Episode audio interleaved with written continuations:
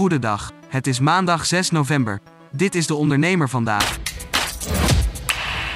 Verlaag de inkomstenbelasting en de premies voor verzekeringen, zodat werknemers meer loon krijgen en werkgevers minder geld uit hoeven te geven aan werknemers.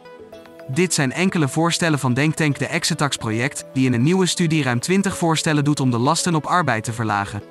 Belast uitstoot, vervuiling en het verbruik van energie juist meer om de gemiste kosten te compenseren en Nederland duurzamer te maken, zegt de Denktank.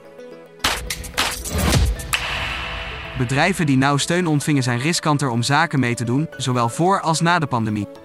Dat blijkt uit onderzoek van databureau Altaris Dun en Bradstreet naar de impact van de nauw steun onder 84.000 bedrijven. Ook betaalden bedrijven die steun ontvingen hun rekeningen relatief minder vaak op tijd en waren ze vaker betrokken bij incassotrajecten. Bovendien liepen zij een hoger risico op faillissementen ten opzichte van bedrijven die geen steun ontvingen. De overgrote meerderheid van de ondernemers in Nederland is zeer bezorgd over de stabiliteit en betrouwbaarheid van de huidige Nederlandse politiek. Dat concluderen de ondernemerskoepels VNO-NCW en MKB Nederland na onderzoek.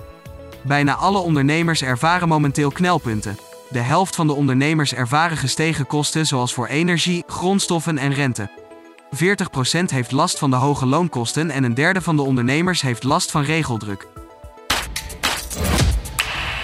In het derde kwartaal van 2023 is er een opleving in de Nederlandse handel, maar tegelijkertijd krimpen de detailhandel, horeca en bouwsector.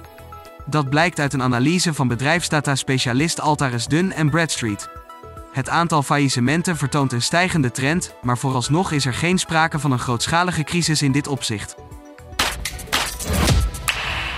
Als je denkt dat adverteren de enige manier is om nieuwe klanten te werven voor jouw bedrijf, dan kom je bedrogen uit. Neuromarketeer Vincent van Letto schetst in zijn expertblog voorbeelden waarbij jouw marketingbudget niet wordt gestoken in advertenties, maar die toch zorgen voor nieuwe omzet. Lees zijn expertblog op deondernemer.nl. Tot zover de ondernemer vandaag. Wil je meer? Ga naar deondernemer.nl.